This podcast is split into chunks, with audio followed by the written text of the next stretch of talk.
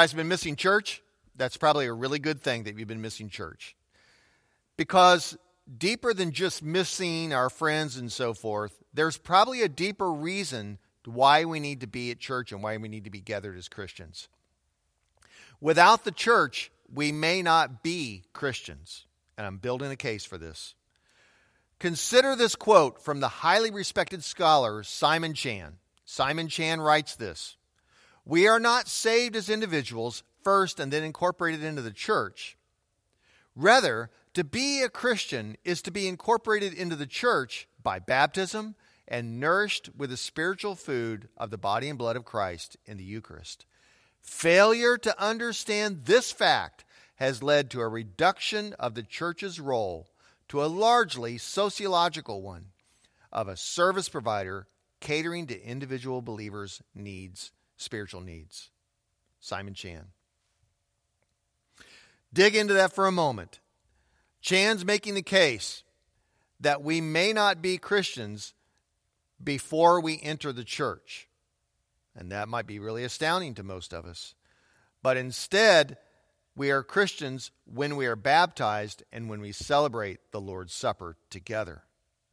Otherwise, what happens is is we simply become a socio- sociological service provider catering to people's spiritual needs. All of us are used to thinking that we become Christians first and then we go find a church, right? And it sure always feels that way. It's felt that way to me. If I didn't know better, though, I would have said then that Simon Chan is just a Catholic theologian and he's trying to convince everybody that they need to return to the Catholic Church and go to Mass. But that's not the case. Simon Chan is actually a Chinese Pentecostal who teaches at a Lutheran seminary in the Philippines who advocates that the church needs to return to its original catechism way back in the first century. Far from Catholic is Simon Chan. He goes on to say that the church is not something that we do, but the church is something that we are. I believe Chan is absolutely correct that if we believe the church is basically a social services provider, then the church has simply become another big box store catering to an individual's personal, private, spiritual wants and needs. And that's not the church. Now, if at this very moment you're saying, you know, that Dr. Dan guy, he always quotes some heady weirdo theologian that nobody really understands, and I end up scratching my head about. So I'm just going to fast forward and see if there's some more good music on this uh, video. And if they're doing that, then I think I've made my point that we're just catering to people's spiritual needs. Please don't take it too wrong, but it is a pointed comment. Brothers and sisters, we don't just miss church we are the church. We need the church to be Christian.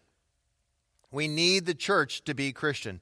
Without the church, we are not Christian, for the church is the Holy Spirit presence of the body of Christ.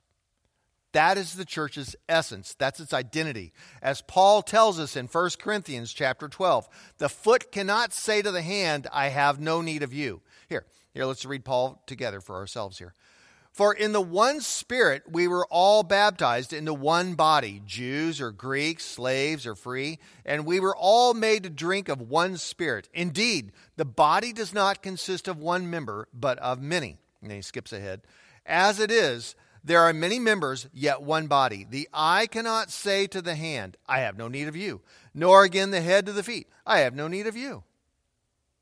Listen to Paul here, everyone. In one spirit, we were all baptized into one body. And right there is the kernel and the basis of Simon Chan's comment that we cannot be Christians without the church. In one spirit, we are all baptized into one body. That's how we belong. One spirit baptizes all of us into the one body. This isn't just some lofty theory by some heady weirdo theologian. This is as practical as it gets. We need each other to be Christian. To be in Christ is to be gathered together as the body of Christ. And that's why we're missing church. This is our calling. We are called to be with Jesus. To be, if you might want to put it this way, to be inside Jesus, inside the body of Christ. To be one. That's the church. Why am I saying all this? Well, it's simple because we're all missing church. My point is is that we just might be missing it for some missing it for some really really deep reasons. Some really really thick reasons. Some very very powerful reasons. But what we're missing then isn't just all the good stuff that we all like so much. All the favorite things that we like to do. It really could be missing for the very deepest reason that we feel like we are not Christian, at least not a complete Christian. We miss Christ, we miss Jesus, and maybe without knowing it, we feel like we miss Jesus because we can't see our friends. Jesus, in Jesus, we find each other. We see each other. With each other, we have the Jesus with skin on him. Each time we walk into the door and we say, "How you doing, Scott? How you holding up, Caleb? Nice hair, Lori. How's the work, Taylor? How's your daughter, Darren?" All this stuff is not just some sort of simple, mindless banter and "Hey, how you doing?" type stuff. It may be, it may be the reconnecting of the body of Christ, the sinew and the ligaments finding their pull, pulling us together as one. So when crisis comes, then the body conquers. And when the Spirit calls us to mission, the body mobilizes. And when sadness falls upon us all, the body hugs itself and gathers and grieves. This is why the Benevolence Fund these days is doing so astoundingly well, because all of us in our separation are trying to find our way to be together and to help one another. We are prepared to do it, and we make it happen because we are the body of Christ. The body is making muscle and burning fat these days. That stuff we did on Easter with the rocks and the crosses and the gifts delivered all over town, that's the body yearning for its parts. It wants to come together. When Pastor Jack Leo in China would give anything to have what we sometimes feel incensed about that 10 or more are gathering, Pastor Jack would love to have 10 people be able to gather. Because it's the Holy Spirit calling Pastor Jack and his brothers and sisters together in China. They want together. We want together. We want to be together. We miss church, everyone. And it's beyond just friends, it's to be in Christ. That first church in the Acts of the Apostles uh, was, was called, and then it was called in, and then it was called out. That's what we have. You see, all of us are called by Christ, so you're also called inward to Christ to be in the body. And that is to say, you're called into the body of Christ, then, the church. And so then you're called, you're called into Christ, and then you're also called out to the world. The church is called out to mission. So, three things you're called, you're called in, and you're called out. Three different directions. That first church then in Acts is called and called in and called out. Acts chapter 1 tells us really the whole story. And I have to tell you, I find this story just a little humorous. And I'll get to that in a moment. But Acts chapter 1, after Jesus is taken up into heaven, the disciples return to Jerusalem, and here we find the very first church. Acts, Acts chapter 1, let's start in verse 12. Then they returned to Jerusalem from the mount called Olivet, which is near Jerusalem, a Sabbath day's journey away. And when they'd entered the city, they went into the room upstairs where they had been staying Peter and John and James and Andrew, Philip and Thomas, Bartholomew, Matthew, James, son of Alphaeus, Simon the Zealot, and Judas the son of James. All these were constantly devoting themselves to prayer, together with certain women, including Mary, the mother of Jesus, as well as his brothers. Acts chapter 1, verses 12 through 11. There it is, gathered in the upper room and devoting themselves to prayer. Beautiful, holy people, impressed with what Christ had just done, and they're gathering together in prayer. That is the first church, the very first church instant we have. But then comes good old Peter, Mr. Activator Aggressive, and uh, who oftentimes leaps before he looks. And he's clearly in charge. And he does something totally Presbyterian at this moment. They hold a vote. They vote to replace Judas Iscariot who betrayed Jesus and then killed himself, And if you have your Bible in front of you in Acts chapter 1, verses 21 through 26, there, it tells this totally churchy thing that Peter suggests that they do. You read the passage, and Peter is clearly just trying to organize something and get something going. And he really, if, if you read between the lines, like the way I'm doing it, you kind of get the idea that he doesn't really know what he's doing. But it sounds good. So let's see. Jesus, Peter thinks, Jesus chose 12 disciples. Those 12 represent the new Jerusalem, the new normal, representing the 12 tribes of Israel. Okay. But now we're missing one, Peter thinks. Judas Iscariot is gone. And so we need to replace him to get back to what Jesus had started.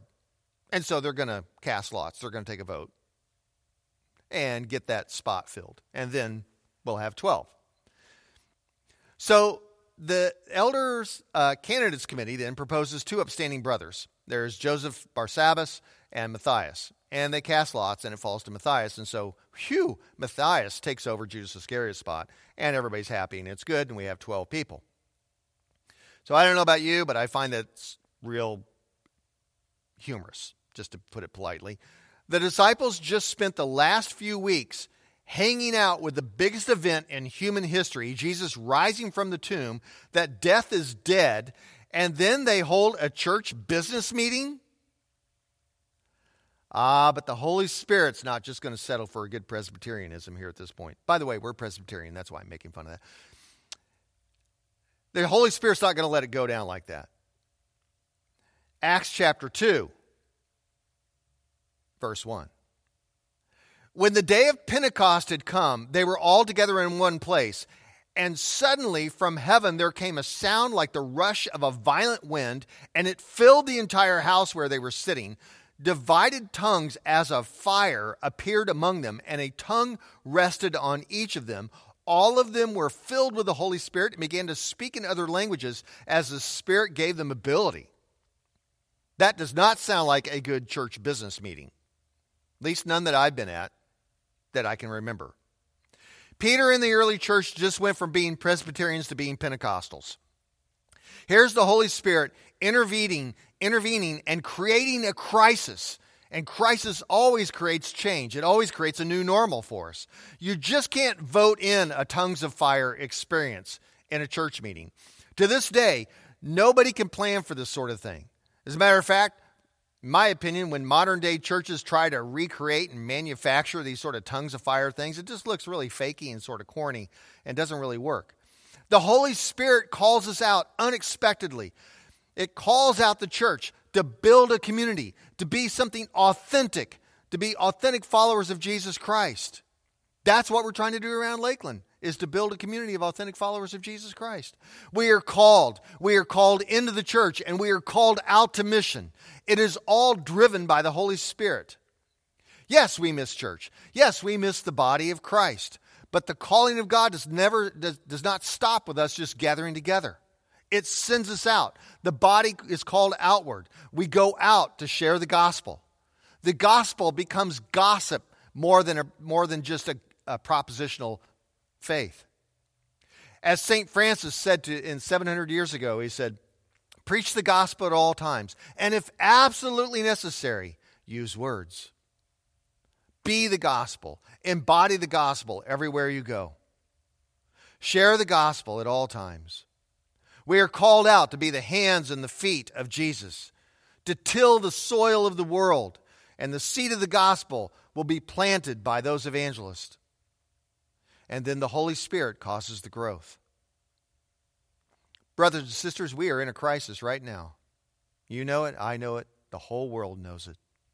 This pandemic, as tragic as it is, is still our calling, our wake up call. To disrupt our good Presbyterian status quo and be called out. The pandemic is also uh, is our crisis and it's also our calling. Even now, the elders and the staff are vigorously discussing how we're going to bring the body of Christ back together at Lakeland. We're trying to figure things out. We know this much there is a new normal at Lakeland Community. Sometimes around June 1st, somewhere around there, we'll see how things go. We're going to be coming back together. We're not sure just when. What we understand about rebooting church is we understand this. One, not everyone will be able to come back to church. There are some who just can't come for medical reasons and otherwise, or they just don't want to. Two, that a majority of the folks can't wait to come back, and there's going to be a whole bunch of people wanting to come back to Lakeland. And three, y'all can't come back. Not all together, all at once. We're not all going to be able to fit in here social distancing wise, so we're going to have to figure out some kind of plan. So we got to split up the numbers worshiping distance, children's distancing, student distancing, entrance and exit distancing, restroom distancing. The whole thing is going to get figured out, okay? And we're working hard on it right now. There won't be any passing the peace where people are hugging and shaking hands and all that sort of thing, the way we used to do it. We're not really too sure about communion, whether or not that's going to happen right away. What we're going to do about the Lord's table, you know, I'm kind of in favor of wafers and squirt guns, but we're going to find out how it shakes out. We'll just see. I'm not sure. Nonetheless, we're going to figure things out and we'll figure out how we can all be back together. Right now, what we're working on most intently is live streaming Sunday morning. We probably should have done live streaming a long time ago. It seems like a really great idea now that we're into this, that we should have taken our message and our worship and everything that we have to offer out to the internet earlier. Probably should have happened a long time ago. But now, in this crisis, this is our tongues of fire moment. This is when we actually change how we do Sunday morning in light of what the Holy Spirit's guiding us to do. This is how we respond. The crisis has made us keenly aware of those around us who are suffering and vulnerable, those with cancer, those who have immune deficiencies, those that are on the edge. It's made us keenly aware of those with illnesses. It's made us keenly aware of those who have lost their income and need a helping hand. It made us, it's made us keenly aware of, of who is weak in the body of Christ and who needs to be supported. This would not have happened, right, without this pandemic. Not to this intensity. We had it going on before, but now it's just right in front of our faces. And we have to respond. And we've been responding. So let's not ignore the calling because love always pays attention, and we've been called to a greater love. So let's get this done, everybody. We're going to see how it goes. So, what we need is everyone's positivity, their encouragement, we need everybody to accommodate and be good about it. Um, we don't need all chiefs and nobody working. We need a whole lot of people pitching in. There'll be a lot of teams probably that are going to be popping up that need to clean things and get things done and serve and so forth. So when the time comes and you're asked, then do what you've always done around Lakeland pitch in, and we'll make this thing happen. Just one more thing. This Sunday, May, May 3rd, is one week before Mother's Day.